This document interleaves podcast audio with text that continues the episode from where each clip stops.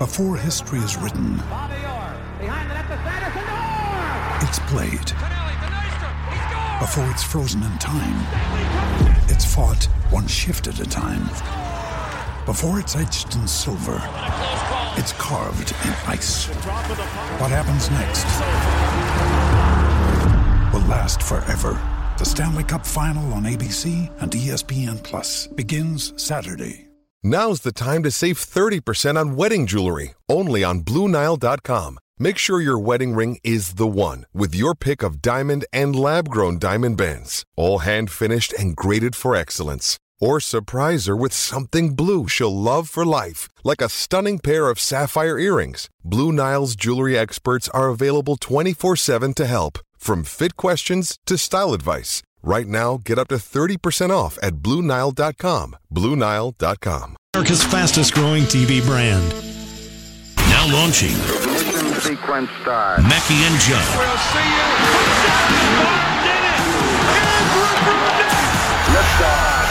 We get things rolling with the opening bell. Want to ring the bell? Opening bell. Want to ring the bell?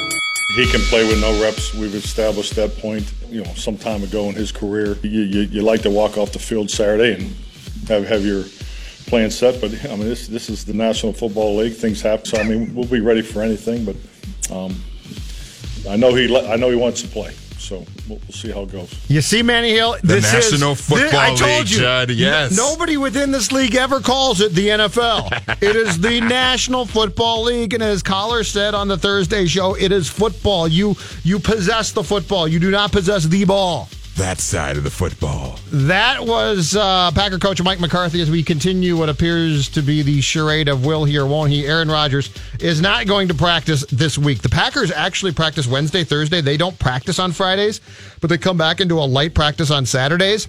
Uh, McCarthy sort of talked out of both sides of his mouth today. At one point, saying that uh, that Rodgers might go through practice on Saturday and he might do this and might do that because he had said yesterday that it was no slam dunk that Aaron would play against the Vikings. And then he'd follow that up by saying, but he doesn't have to practice, so we really don't care. He, he can still start. So he's going to start. Let's start off with this. And I'm curious how Vikings fans feel about this because I know as a football fan exactly how I feel. Whoever is going to make the mandate that Aaron Rodgers plays on Sunday, and Manny, I've said several times, I believe it's just Aaron himself basically saying, I'm playing. I'm playing, yep. Um, I'm going to be very upset if this results in anything that keeps him out long term. Because number one, I as a football fan should never be forced to watch DeShone Kizer play quarterback again.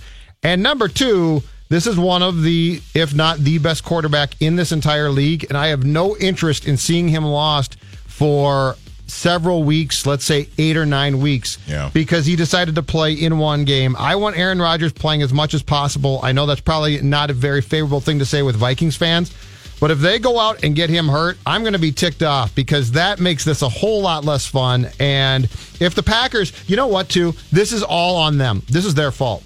If they Yeah. had signed, if they had signed or traded for a decent backup quarterback, we probably wouldn't have to go through this complete BS. But when you follow up um, Hundley with DeShone Kizer, it's your fault that you feel that you have to play this guy on Sunday because your backup quarterbacks are that bad. Well, I think definitely something to watch for on Sunday is if, because look, if if the Vikings jump out in this game on the Packers the way the Bears did, I think if you're the Packers, you really have to consider sitting Aaron Rodgers down because if you, because look, the Bears, there's there's talent on that defense, and Khalil Mack was a monster in the first half of that game, but that unit as a whole is not the unit that Aaron Rodgers is going to be facing on Sunday. So if the Vikings jump out twenty to nothing, like the mm-hmm. Bears did, mm-hmm. if you're Mike McCarthy, you got to think about shutting Aaron Rodgers down because if you get him hurt, and like you said, if he's out eight to nine eight to nine weeks, then your your season's screwed. If it was up, Even if he's going to come back later in the season, you're who knows how far back in the standings you'll be. if it was up to you, would you play him? If it, if this was your decision to make, and you were the Packers, and you felt like you, you had control of the quarterback, which I don't think that they do truly. Right. I think this That's a big part of it. His call, but if you had control of, if you had the strings uh, to this puppet show, would you play Aaron Rodgers on Sunday? I would probably start him and see how he looks. If he does not look like himself, then I'm yanking him and I'm putting. I mean, reluctantly, I'm putting DeShone Kizer back into the game. I mean, that's if gonna it's- be but if- but a the- mess But here's the thing, that. though, Judd. If it's me, I don't have DeShone Kizer Right. as my backup in the first place. Yep. And that's the biggest problem that they have here is that they're they're they painted themselves into a corner now. Because now because DeShone Kizer is so flippin' bad they feel like and even Aaron Rodgers himself feels like, yeah, I have to play in this game because if I don't, we have zero chance. Whereas if they had a more viable backup, then you could say, okay, maybe Aaron, look, we would love to have you play, but take this week off, get yourself as healthy as possible, and we'll go out there with backup A who's at least serviceable and give us a decent chance to win the game. Trevor Siemian is certainly not a great quarterback, but I give the Vikings a lot of credit for the fact that they learned their lesson in the year that Bridgewater's leg unfortunately snapped and they had Shaun Hill. And we rightfully said, now nobody would have thought that Teddy was going to get hurt that bad. But I remember at the start of that training camp, I wrote something saying, What are you doing here? Shaun Hill is at best sort of a pseudo quarterbacks coach. He can't really play, mm-hmm. which he couldn't. I mean, he start he started the game in Tennessee to start the season. He won the game, and then he was immediately placed on the injury report, and no one ever was- saw him because he was so old. He was exhausted. Yeah. So the Vikings, Spielman and, and company, to their credit, learned their lesson, which is go out and get someone who is younger and has started some games. Case Keenum, Trevor Siemian. They're not, they might not be fantastic, but if they need to get you through four games, they can. Shaun Hill couldn't, and DeShone Kizer is a train wreck. And and the, and the thing of it is, Kizer does have starting experience. The problem He's is just a he train was wreck. awful. Yes. He was awful. Now, So- now here, here is the Packers' fatal flaw, and this is where, if you're a Viking fan, you should be absolutely delighted. When Rodgers gets hurt, Mike McCarthy has fooled himself into thinking that he can develop quarterbacks. That's the problem here. He thought he could develop uh, Oh, I got Hundley? What was the what was the quote he had last year? I, well, I've got three years, Yes. three years invested in, Yeah. in Brett Hundley and Joe Callahan. Yeah. Well, where are Brett Hundley and Joe Callahan? Where is Joe Callahan still even? I have no idea. Packers or not? I have no clue. But why is your why is your ego so overtaken you that you believe Mike McCarthy stumbled upon when he was hired the fact that in their back pocket the Packers had been uh, blessed basically that what 22 23 teams had passed on Rodgers in the 2005 mm-hmm. draft as we discussed a couple days ago. Mike McCarthy's fatal flaw is his hubris in thinking he develops QBs. Mike, no you don't. You got lucky. Yeah. You got hired by a team that Brett Favre was near the end, at least in Green Bay, and you had Aaron Rodgers on your bench. And for him to actually think, for his That's right, because he wasn't even. No. that was that was. And it's his uh, ego. He was a was tight Mike end. Sherman, right? Yes. Who drafted Aaron Rodgers, right? It well, it was a Ted. Well, no, yeah, no, right, but, it was Sherman Ted and the Sherman. coach, right? Yes, Yeah. yes, and and they had just made the change after they were ousted in the first round by the Vikings in 2004, where they stripped Mike Sherman of the GM duties. They Mm-hmm. hired Ted. They kept Mike around for another year or so, and that was the situation where Aaron just fell. But McCarthy, who was, I think, a tight ends coach and OC, has convinced himself that he develops QBs. And he was a coordinator with the 49ers, 49ers, right? Yes, and I, Weren't I they like five and eleven or something? yeah, under, and I think he uh, was, I think he was tight ends coach with the Saints before that. And that was was that Mike Nolan he coached under? Yeah, in San Francisco. Yes, it probably was.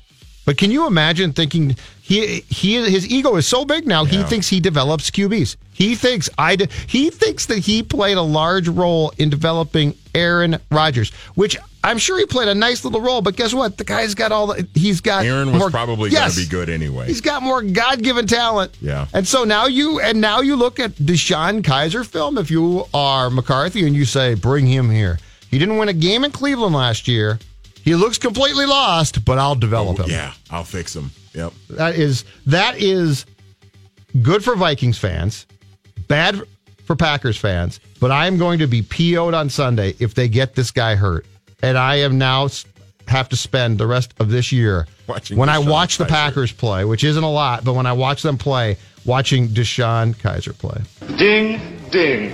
I understand the rivalry of, of uh, the Vikings and the Packers, and I understand the, the proximity of everything here. And um, you know, maybe I didn't understand it at first when I first got here, but I understand it now. And um, you know, they're all big games. This one, obviously, you know, they've they've been the, the perennial division champ here for a long, long time, and so, um, you know, we're we're just trying to go out there and play our best every time we go.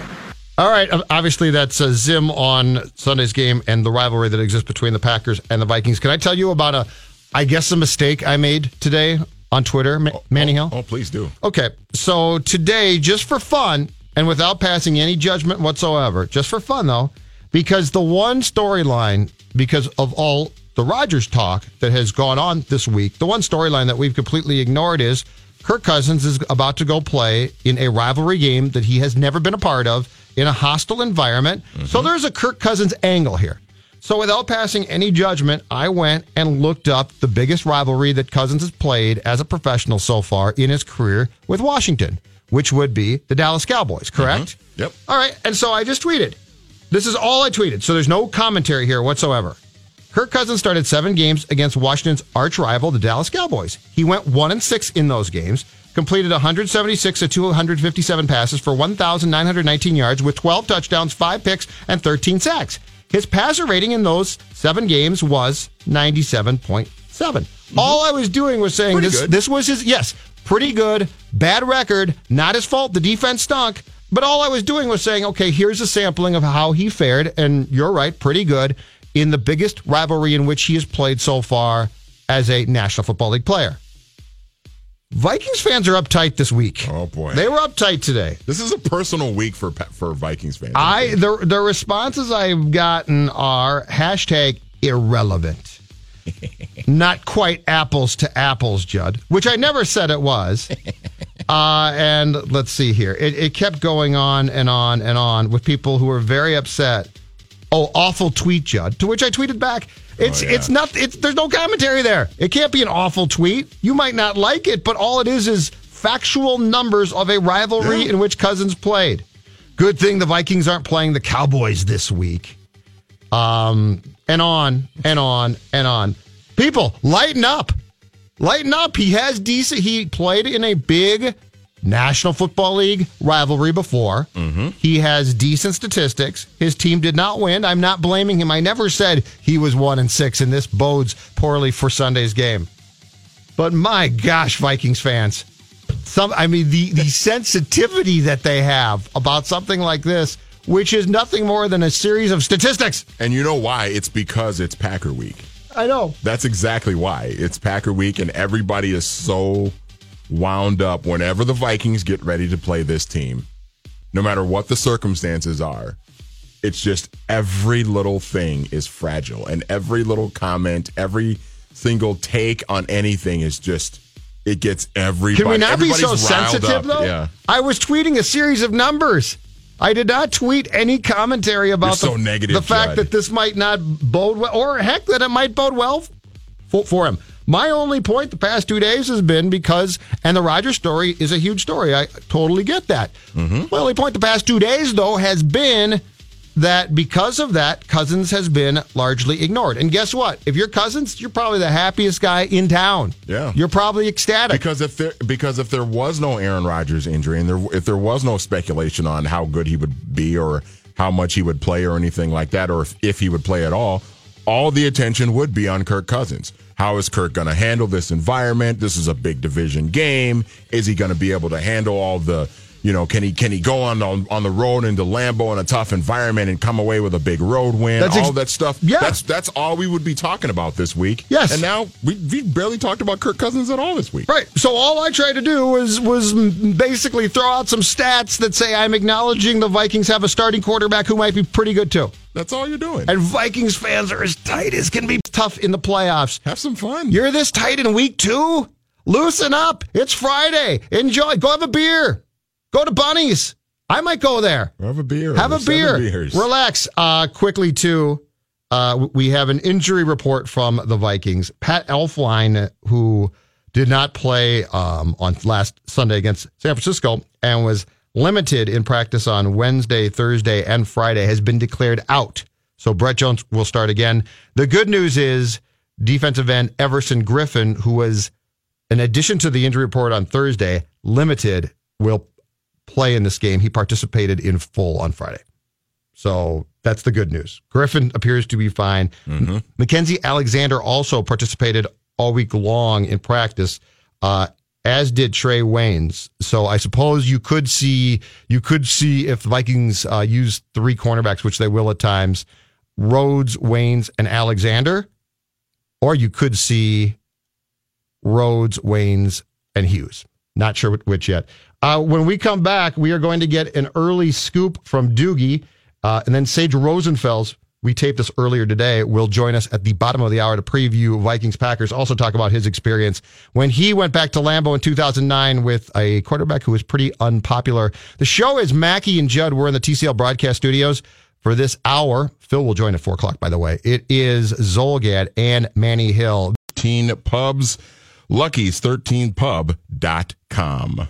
Mackey and Judd now continue. What now? What now? Let me tell you what now. Mackey and Judd on 1500 ESP. Let me tell you what now. Mackey and Judd on 1500 ESPN. Hey! I want a scoop, baby. Scoop, scoop, baby. All right, scoop time. Mackey and Judd, hour one at least is uh, Zulgad, Manny Hill uh, producing, chiming in. Of course, we're in the TCL broadcast studios. And joining us right now, Darren Doogie Wolfson, Channel 5 Eyewitness News, TGIF. Sir, you got some scoops for us? Good afternoon. Hi, Judd. Hi, Manny. Hi, These Doogie. headphones are all jacked up. I just met consultant Jason in the hallway.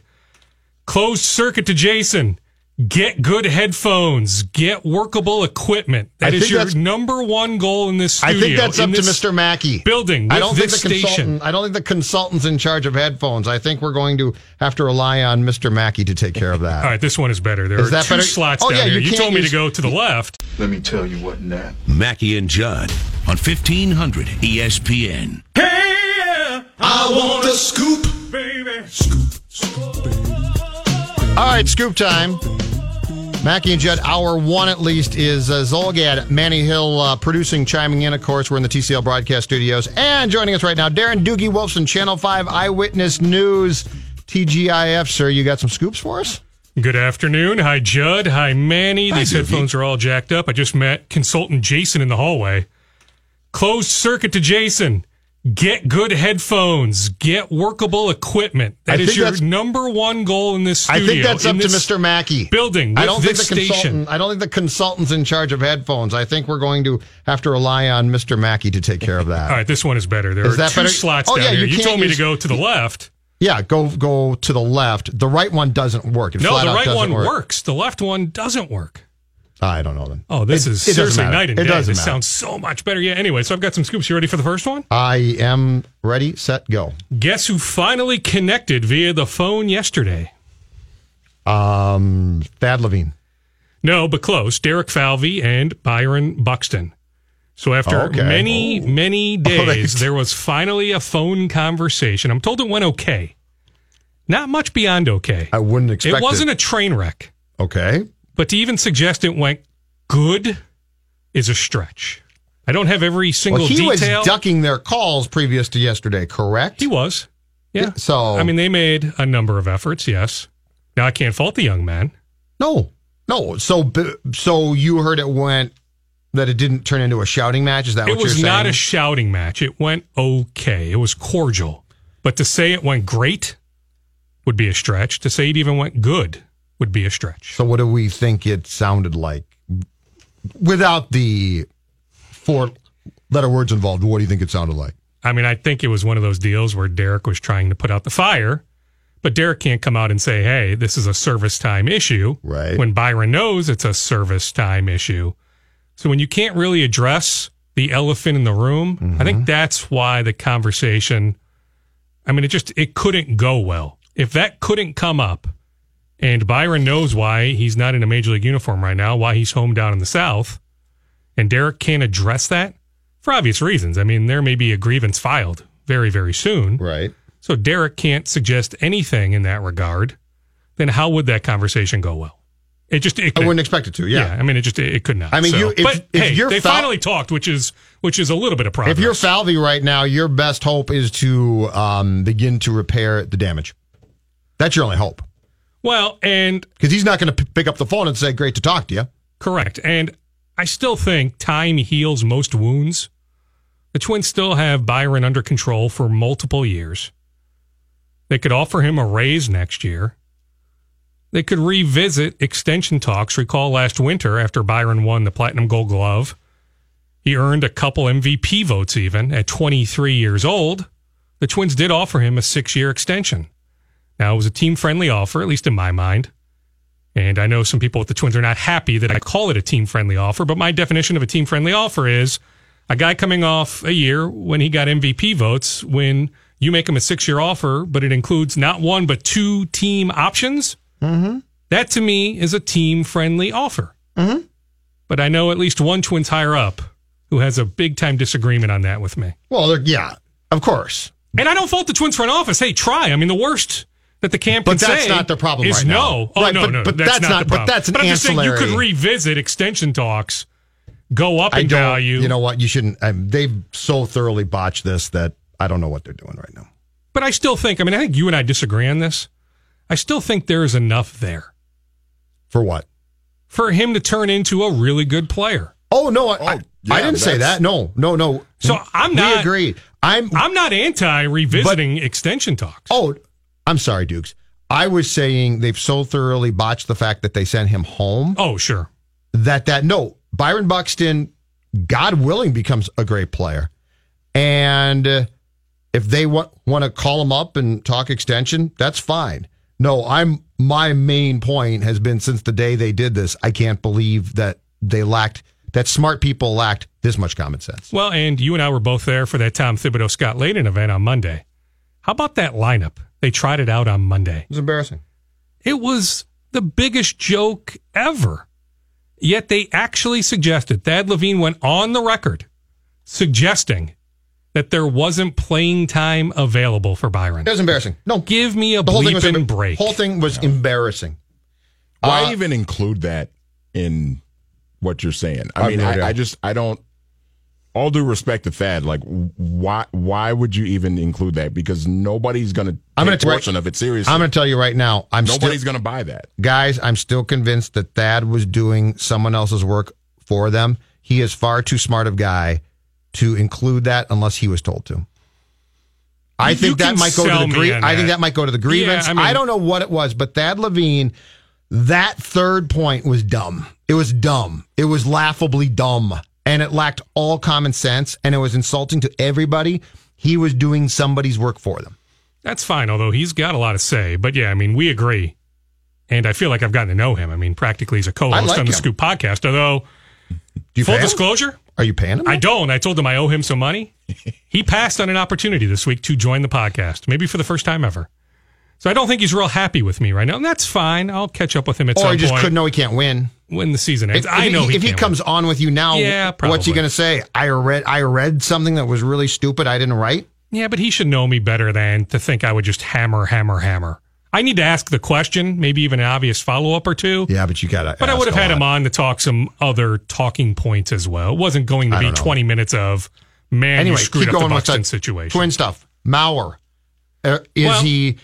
Are those quotes a a indication that he is leaning towards retirement now? I saw Sid said today he'd be shocked if Joe came back.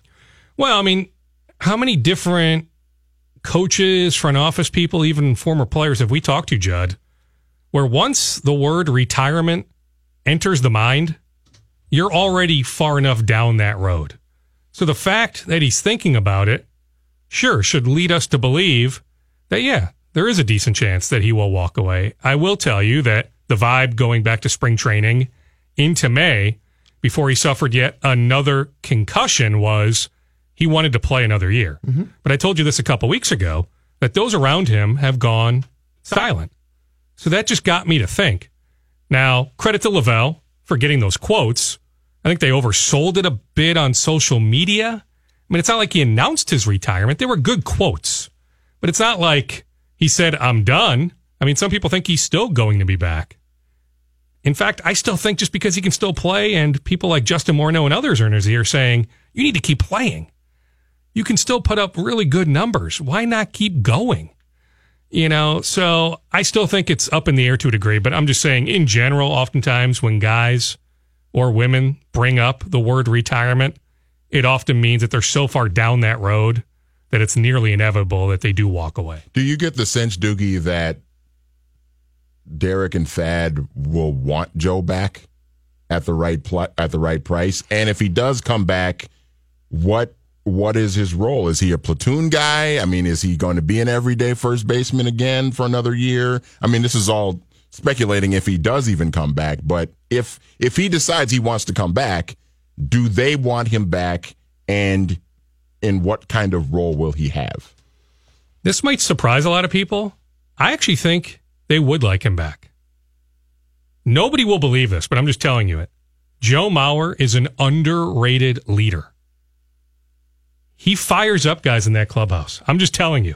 Now everybody listening right now is probably like, "You got to be I just kidding pa- me." I just passed There's out. no way what you're saying. I'm comatose is right now, so ignore but me. Before every game, he does it. Now we never see that side in any interview. He's never revealed himself going back so many years. Heck, going back to when I talked to him at Cretin back in 2000. He's never But is that revealed worth him himself. coming back for?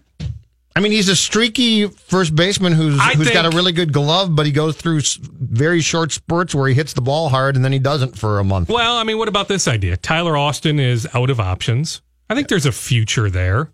Yeah. I'd What about some him One one. or sort of at platoon? base, maybe. Yeah. Yeah, what about some sort of platoon, Mauer Austin against lefties, and Joe against righties. Yeah, I still think Joe plays gold glove defense. You'll take the defense. Uh, he's a defensive replacement too. You'll still if you take the that, yeah. 370 on base clip, right? He can still get on base, even if the power is non I think if I'm him, I walk, but that's just me. Well, and again, I mean, the fact that he said what he said, sure. I mean, that wouldn't be surprising whatsoever. But I'm just saying, Manny, to answer your question, I actually do think That they want they would back. welcome him back. Yeah, just because, I mean, the clubhouse this year was a wreck. It just was going back to Morrison, Lynn. Now, heck, on the surface, each individual signing, I praised.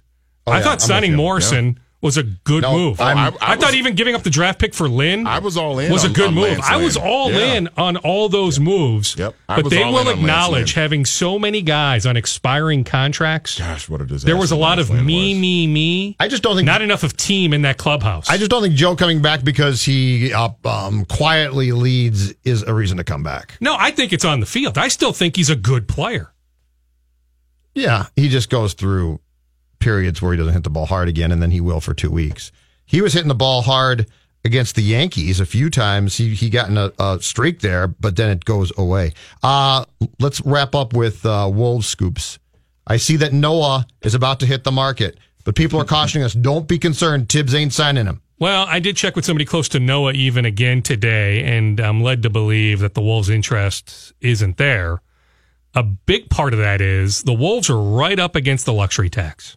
This I can promise you. The Wolves are not going over the luxury tax for this year. Now they have some roster slash cap flexibility because James Nunnally is not on a guaranteed contract. But you're not punting on Nunnally after just signing him. Right. You know, so Especially when he potentially gives you something that you don't have, which is three point shooting. Correct. I mean, he was an excellent three point shooter in Europe Yeah. last year. I mean, the second best league in the world, the Euro League. He was what a fifty. What was it, I man? think it's 50 Fifty three I think it's percent fifty three percent over the last two years. Now about that line, the- fifty the, three percent. point line's a little bit closer. It over there, is, but right? he's a really he- good he's shooter. A good shooter. So yeah, with that potential there, that possibility. Now, whether he can crack Thibs's rotation, that's another question. But I don't, don't think they they're have- ready to make that move on Nunnally. So. And- because they're right up against the luxury tax, you're not signing anybody, let alone no, you're not signing anybody else right now. Well, and Doogie, don't you think too? Timberwolves jokes aside, they don't need another big, do they? I mean, they've got you've got Cat, you've got Gorgui, you've got Taj. You got to try and get something out of Justin Patton this year. I mean, what would they need another? I mean, forget the bull, forget the ex Bulls jokes. Take that out of it. Like, what? Why would they even want to bring in Joakim Noah? Agree, because I think that Thibs, I've heard this a few times here this offseason, that Thibs plans on going to more small ball next Right. year. Yeah, With Jimmy playing the four, playing the power forward position. small ball four. So if yeah. Jimmy is playing small ball four, even more so, you don't need another big. You're right about Justin Patton, too. I still think there's something there. they got to get something out of him. And then Gorgui still deserves minutes. Like Gorgui had a really good game today for Senegal. Senegal's trying to qualify for next year's World Cup. They beat Rwanda, and I get it. Rwanda doesn't have NBA players, but 28 points, 11 of 14 from the field, made four three pointers, handful of rebounds, assists. Gorgui's in great shape. Still think Gorgie earns minutes. I still think a couple years ago, under Sam Mitchell, he was their best pick and roll defender. I still think there's some value there. Mm-hmm. Maybe not up to the contract And that I, he has right now at 16 million a year. I feel like he's a guy too that the more he plays, the better he plays. When he's kind of in a situation, I mean, he he was in a tough spot last year because he was a starting power forward in Tim's first year, and then Taj comes in, usurps him as the starting power forward, and then that Gorgui's like, well, what the hell type of thing, and that I think that affected his play. I think if you play him more, he'll play better, and give him a more defined role, he'll play better. That's fair. Also on the Wolves, zero dialogue on a Tyus Jones extension, like Karl-Anthony Towns. He's eligible for an extension right now, but there hasn't been any dialogue on that front. I still think that Karl-Anthony Towns, we still have weeks to go. Still hasn't signed. Has he still hasn't signed. No pen to That paper yet, is sending some sort of message, but I still think in the end, Yeah. he does sign a few other scoops before you Yes. need to hit a break. Mike Guentzel, former Gophers assistant, is now a pro scout for the Arizona Coyotes. Oh, congratulations! Good for ben. Gordon, former Gopher, former Gopher. I don't know if his title was assistant coach a couple years ago. Yeah. What was his title? Do you remember when I you were don't. doing the Don Lucia show? But anyway, that's a name to watch.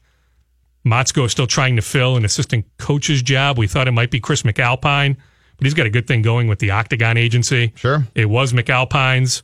In fact, at one point, some Gophers folks thought Chris was on board, but Chris told Bob a few days ago, I'm out. So keep an eye on the potential of Ben Gordon, Okay. another former Gopher, joining the Gopher staff. Sounds good. Thank you, sir. All right. Take Check it out- easy, boys. Check out uh, the Scoop Podcast with Doogie, Podcast One, and all the other good places that you find a podcast, including E 1500ESPN.com. Uh, when we return, Sage Rosenfels once jogged out on a Lambeau field by Brett Favre as Brett Favre was uh, very much involved in that conversation. Here it is. All right, Mackey and Judd, uh, and we and we've had Sage Rosenfels on our show a number of times as just a, a guest. We've had him on Radio Row Super Bowl time, and we and we get Sage on a handful of times throughout the course of a year. But we are happy this week to have Sage Rosenfels starting this week through the remainder of the season, and then as a contributor until the NFL Draft on Purple Podcast with Matthew Coller, and as a Friday regular on this show. Mackey and Judd, Sage, welcome to the show. We got Packers Vikings to start things off with. Yeah, it's a, a good first show to start with, and uh, you know, should be one heck of a game this weekend. Obviously, you know, the whole conversation about Aaron Rodgers, what he did last week, and what he may or may not do this week, uh, you know, probably fills the airwaves uh, in, in, in Minnesota and in Wisconsin. Yes, and, we, and we'll, we'll dive into the game and all these things. But we want we we heard about uh, this exchange between you and Matthew Coller on the Purple Podcast earlier this week.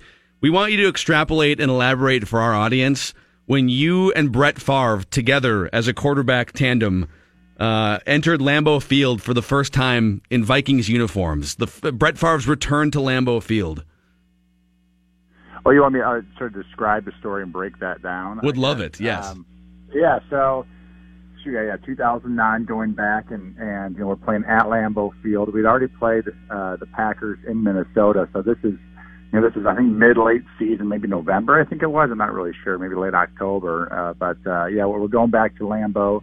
And, and Brett's really nervous for the game, and and uh, uh, you know, it a bit, we had a couple interesting conversations in the locker room. But the coolest part about it for me, I recall, was when we came out of that uh, that south tunnel uh, at Lambeau Field. Uh, we, the team, the, the, the side, the opposing team comes out of it. Truly is a tunnel. You don't have a lot of tunnels like that in the NFL anymore. It's like a one man tunnel basically to walk through that thing.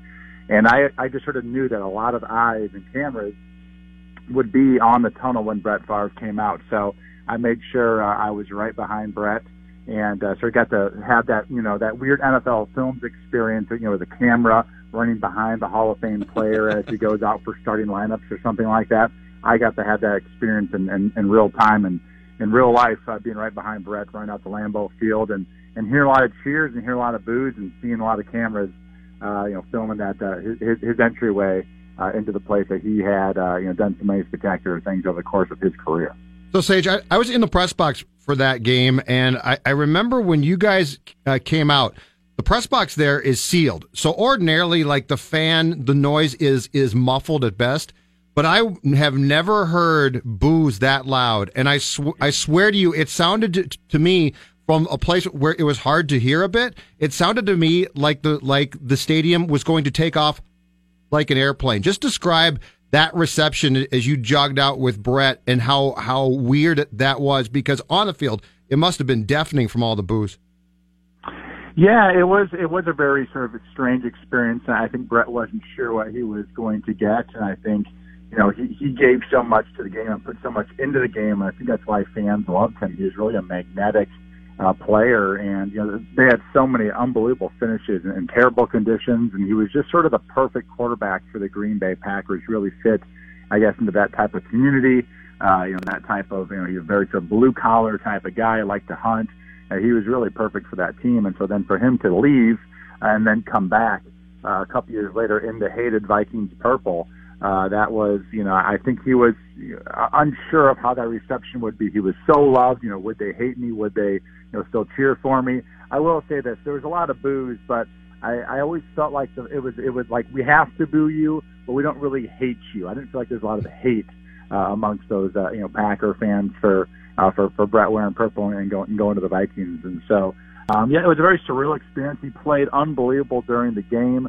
Uh, and uh, we won that game, and, and it was you know it's one of the biggest wins of the year probably of us trying to get that that uh, you know those high playoff seeds. But it was, it was a great football game. You know, Jared Allen was harassing Aaron Rodgers, uh, you know, throughout the game. And I was sort of a young Aaron Rodgers at that point, just becoming a really good player. Uh, but yeah, it was a very mumble experience, a lot of boos. But then you did see uh, you, you saw these people wearing you know uh, uh, half Green Bay jerseys, half uh, Vikings jerseys with a you know four split down the middle. Uh, you saw you could tell couples where maybe the, the the husband was wearing a Packers jersey and it was it was a Favre something, and you could tell he was upset. He maybe even had a sign on the jersey like "I hate Favre now" or something, and then his wife right next to him would be wearing a, a Vikings purple jersey. I mean, it was it was a very surreal and unusual uh, game, and and I'm just happy we pulled out the win. Wow. So Sage, this is Manny talking with you. Um, so this matchup this week with the Vikings and Packers, everybody's sort of looking at Aaron Rodgers and the injury and how mobile is he going to be. If you're if you're the Vikings going into a matchup like this, I mean, how how how does your approach change if at all? If he's if you're thinking too much because we heard Everson Griffen earlier this week. He said, you know, it doesn't matter. I don't care if he's mobile or not mobile or whatever. You know, we just gotta go out and get ready to play Aaron. I mean, is that kind of the normal mindset for an entire team? Yeah, but I think it changes things a little bit defensively. You know, the offense it's, a, it's a sort of a whole separate side of the world. They're trying to beat the Packers defense, Kirk Cousins and his crew, but the defense they're going to have certain things that they're talking about throughout the week, and maybe a few things they sort of practice on a little bit. Uh, you know, but one thing that would be surprising if it, it is if Aaron can move around as much as he could in the past. I, I, I saw a stat the other day uh, since Aaron Rodgers has been in the NFL, uh, and this is including you know guys who've been in the league for much longer than him, guys uh, like Tom Brady and Drew Brees and Philip Rivers and Eli Manning. Uh, but, but but Aaron Rodgers has thrown the most touchdowns out of the pocket uh, uh, than any other quarterback in the NFL. That's really where he's extremely dangerous. You can cover everybody down the field for three, four, five seconds, uh, but then Aaron, you know, gets out of the pocket. He, he moves around so well, incredibly well uh, and then buys time and then ends up having the arm and the accuracy to make these incredible throws down the field. It's really almost impossible for defense to cover those guys for that long. And so uh, I do believe if he isn't mobile, uh, it, it will have, a, a, I guess, a different impact, have a huge impact in the game, I would think. But you know, defensively, coaching, uh, you know, they might play a little bit more man or a little bit more zone based off of what they feel is the best, and and you know because if if he can't move around like he normally can, and and I I got to think uh, as pass rushers, those guys like Everson can take a lot more chances uh, because before they had to stay in their pass rush lanes. If they got out of their lanes and and and Aaron Rodgers got loose, uh, he could really create uh, some issues you know, with the secondary. So uh, my guess is that those guys could probably take a few more chances, maybe break some of the sort of pass rush rules of where they go over the top or or underneath Ian Danielle Hunter, uh, and of course trying to collapse that pocket from those guys on the inside to really give Aaron Rodgers nowhere to go. Uh, you know that would be huge. They actually would try to try to force him out of the pocket uh, because I think he'd be less dangerous this week than other weeks. Yeah, Sage Rosenfels with us. He's a Friday regular here during the NFL season, the Viking season on Mackey and Judd. Uh, Mike Zimmer's defenses, even going back to Cincinnati, not every time they play Aaron Rodgers. Aaron Rodgers has definitely had his three or four touchdown games, but his Mike Zimmer defenses have flustered Aaron Rodgers more than more than the norm for for a guy who might be the greatest quarterback of of this era. What do you think it is about what Zimmer does that leads to more success against Rodgers than the average team in the rest of the league? Well, and I saw this, you know, the last couple of years. You know, they play a lot of man-to-man in general. The Vikings probably play as much man-to-man defense as anyone in the NFL. They do play their share of, you know, what they call cover four or quarter, quarter, half coverage, which is, or those are zone coverages. But in particular, it seems like that Mike Zimmer just really feels comfortable with his man-to-man matchups versus the Packers, uh, you know, wide receiver crew. And I'm not trying to take, you know, take things away from know guys like Adams and and uh, you know those, those guys are good players over there. But I just feel like Zimmer thinks that man for man, when you're talking you talk about Harrison Smith versus their tight ends, which they have not had you know great tight ends since you know back in the Jermichael Jermichael Finley days, which now you're talking about you know seven, eight, nine years ago. Uh, they haven't had a great tight end since then. So he loves his matchup with the strong safety. Obviously, he loves a matchup with Xavier Rhodes versus basically anybody in the, in the NFL. And I think he likes his matchup with Trae Waynes on whoever the number two guy is. So I, I think the way that Mike Zimmer coaches this ball game, he says, you know, we, we love the matchups. We're going to go man for man. They're going to have to be as man for man the, with the wide receiver stuff. We're not going to play a lot of zone coverage and let Aaron Rodgers just sort of buy time and let those guys just sort of come open in zone coverage. Your assessment of uh, Cousins in Week One, Sage, and how tough of place is this to, to play now? I believe Cousins said that he was in a game uh, at Lambeau as a backup in Washington, but I don't think he's played there. How tough of environment is this to uh, step into and, and play in? Do you think? Um, I, I think I got caught in what's your question. Well, I thought Kirk played well last week. You know, I think what you have to realize, and I think Kirk Cousins, he's you know such a smart guy, and I think anyone who's sort of seen him interviewed uh, throughout the off season or just so far this year, you just see he's an intelligent guy who's sort of thinking about everything. And I think when he goes into these games, and as the games are progressing, I think he's constantly sort of checking the temperature of what does he have to do. Does he have to be a playmaker? Does he have to play just you know crazy, outstanding football to, to beat the opposing team, or does he need just to go out there and, and execute and do his job uh, and, and try to stay away from turnovers? I think going into this football game, uh, he was sort of seeing you know who do the 49ers have over there? You know they were without a lot of threat. Jerick McKinnon's out. The wide receiver came out early in that football game you know, Jimmy Garoppolo was going to have to play great. He was going to have to be a magician in that game uh, for the 49ers to win. Kirk Cousins didn't have to do that. He knows he's got a great defense. Uh, they ran the ball fairly well. Uh, I would say in that game, it was, I would say it was an effective running game. It wasn't a great running game, but they were effective in what they were trying to do. And you know, complete passes and stay away from turnovers and you know use the weapons uh, when you get those matchups. And you got a great matchup with Stefon Diggs and, and put the ball there, and and and had a, a great red zone matchup for Kyle Rudolph, which you know Rudy sort of is like the red zone guy, you know, of this football team. He's got such a great uh, catch radius that uh, he you know he's really effective all over the red zone. And, uh, and and Cousins found those guys. So I think as he goes into the games and as the game progresses, uh, you got to sort of get in Kirk Cousins' mind. What does he need to do? You know, how, how aggressive does he need to play uh, with the next drive, you know, for his team to be successful? I think he sort of keeps everything at about 55 or 60 miles an hour most of the time because he realizes that he doesn't have to step on the gas and go 90 uh, because his team is usually going to be, you know, even or close or maybe even ahead and lean on that defense, lean on that running game, uh, and just, just do your job as a quarterback. But I do think they went out and got him because if he needs to, he can step on the gas more than Case Keenum could or some of the other guys that were free agents last year. That if they have to go 80 or 90 miles an hour, he is the guy that could possibly bring them back from 14 points. I don't think they believe that with Case Keenum as as much compared to Kirk Cousins. Sage, how do you think the Vikings should use Dalvin Cook in a game like this, and what sort of matchup problems could he present for the Packers defense? I tell you what, Dalvin Cook is when he catches the ball, there is a different speed that he just has, and and you know NFL players are all fast, but when you see a guy that's just significantly faster than everybody else, and you saw it last week with just a couple short passes, if he got around that corner and he was and the, and the Jets were on, and, and next thing you know, he was about 10 or, or 15 yards down the field. He is uh, a real special talent. So uh, you know, as, as they look at, at you know, coordinators more and more, I think in the NFL, they're looking at matchups. You know, what does this team play for coverages?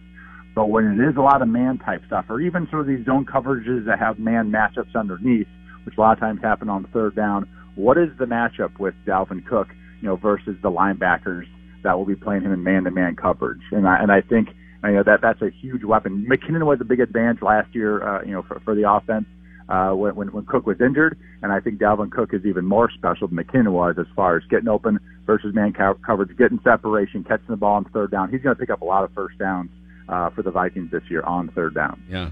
All right, be honest. If you worked out for two weeks, could you do a better job than Nathan Peterman has so far in his young career? This poor kid. You know, t- two weeks. I don't. I don't think two weeks. I don't know. I will say I, I feel sorry for this kid. Uh, you know, I, I I always tell people I was really lucky that I didn't have to play for a couple years. Know, I was third string my first year in Washington. I was basically third string the next couple years in Miami and I got time to really learn the game. There, there was no way that I was ready to play NFL level football my rookie year, even my second year in the in the NFL. I just you know, didn't understand the game that that, that well yet. Uh, I wasn't that accurate. Here's a kid that was thrown out there. He must have he must have looked good in practice last year, and he was thrown out there to five picks. Or I think it was five picks or six picks or something in the first half. Yeah, it was and then aggressive. his first game, his next start, it's downpouring at Baltimore. I mean, uh, yeah. So I, I, I I'm not going to write this kid off yet. Uh, he's sort of become this sort of joke. I think around the national, you know, National Football League, he's had two absolutely terrible starts.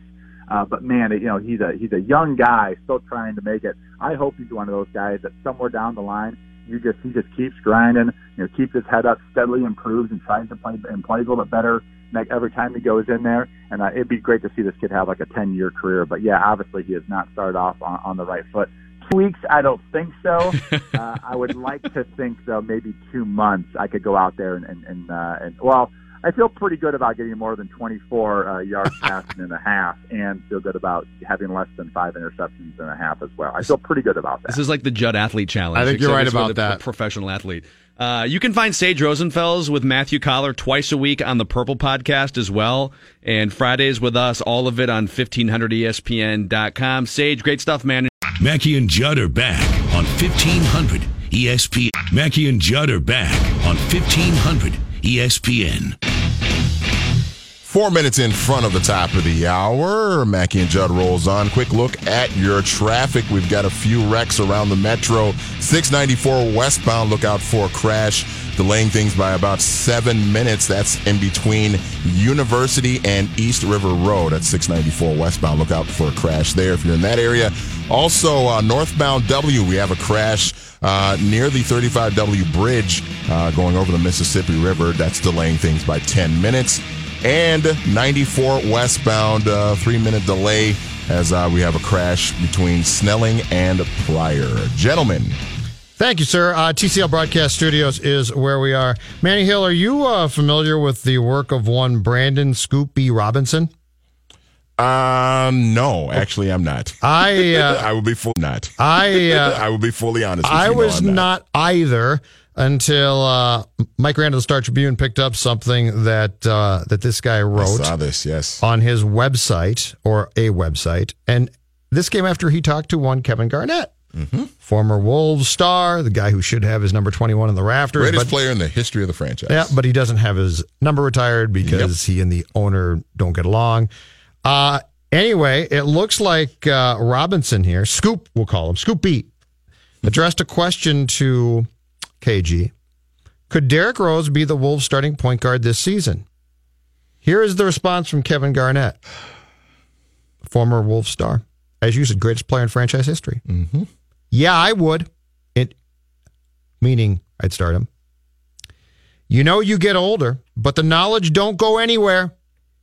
Derrick's more crafty now than ever in the pick and roll. He's able to get shots for guys and he's able to knock shots down. So yeah, I would start him. Manny Hill, I would just like to hear you in the remaining time in this uh, segment before Phil joins and we do write that down. I would just like to hear your thoughts about uh, Kevin Garnett saying that not only does he think Derrick Rose belongs on the Wolves roster, but he would start him. You know, um, I would just like to remind people, and, I, and I'm sure many people are aware that uh, the current year is uh, 2018. It's not 2011, which was uh, when Derrick Rose won the uh, National Basketball Association Most Valuable Player Award. Uh, the Bulls, I believe, won 62 games that year, number one seed in the Eastern Conference, got to the Eastern Conference Finals where they fell to LeBron James and the Miami Heat. Um, Derrick Rose is not that player anymore. He has not been that player for a really long time. At least, it's been at least five years or so since he's been that player. Um, I've, I've, you, you, you are already your your starting lineup. You, you don't have great three point shooting in your starting lineup. And this, this again, may may I remind people, it is 2018. The three point shot, whether you like it or not, is a huge part of offenses now in the NBA, except for the offense of the Minnesota Timberwolves, apparently. It you your starting five right now, if you're the Wolves, is Towns, Butler, Wiggins, Teague, Gibson. You have in that starting lineup, you have one really good three point shooter, and he's also your starting center. Yep. So Jeff Teague is an okay three point shooter. He did 35, 36% for his career. Jimmy Butler, okay three point shooter, about the same numbers. Derrick Rose, I don't even believe is a 30% three point shooter. I think it's under 30%. So you you are if you put him in your starting lineup, yeah, there's going to be some pick and roll, and Derrick can still get to the rim a little bit. He's still got a little bit of bounce in his in his in his shot, but he can't spread the floor. And this was the issue that I had when they brought him in in the first place. He can't spread the floor. So why I don't understand the floor. So why I don't understand this. I don't get it. It's Derrick Rose, man. It's Thibs. And now KG. And Jamal Crawford also spoke in the same piece glowingly of Derrick Rose. Yeah. So I just thought it was very interesting that KG decided to endorse Derrick Rose to be the Timberwolves starting point guard. Perhaps he's trying to sabotage T- Thibs and Glenn Taylor. Perhaps that's it. He's sabotaging. Uh, Mackey joins us next. We will uh, come back with Write That Down from the TCL Broadcast Studios. Back with Write That Down from the TCL Broadcast Studios. The Mackey and Judd Show will continue in a moment. So long, losers! On 1500 ESPN. This holiday season, Peloton's got a gift for you. Get up to $200 off accessories with the purchase of a Peloton bike, Bike Plus, or Tread. And take your workout to the next level with accessories like non slip grip dumbbells, a heart rate monitor, cycling shoes, and more. Peloton, motivation that moves you. This limited time offer ends December 25th. Visit onepeloton.com to learn more. All access membership separate. Offer ends December 25th. Cannot be combined with other offers. See additional terms at onepeloton.com.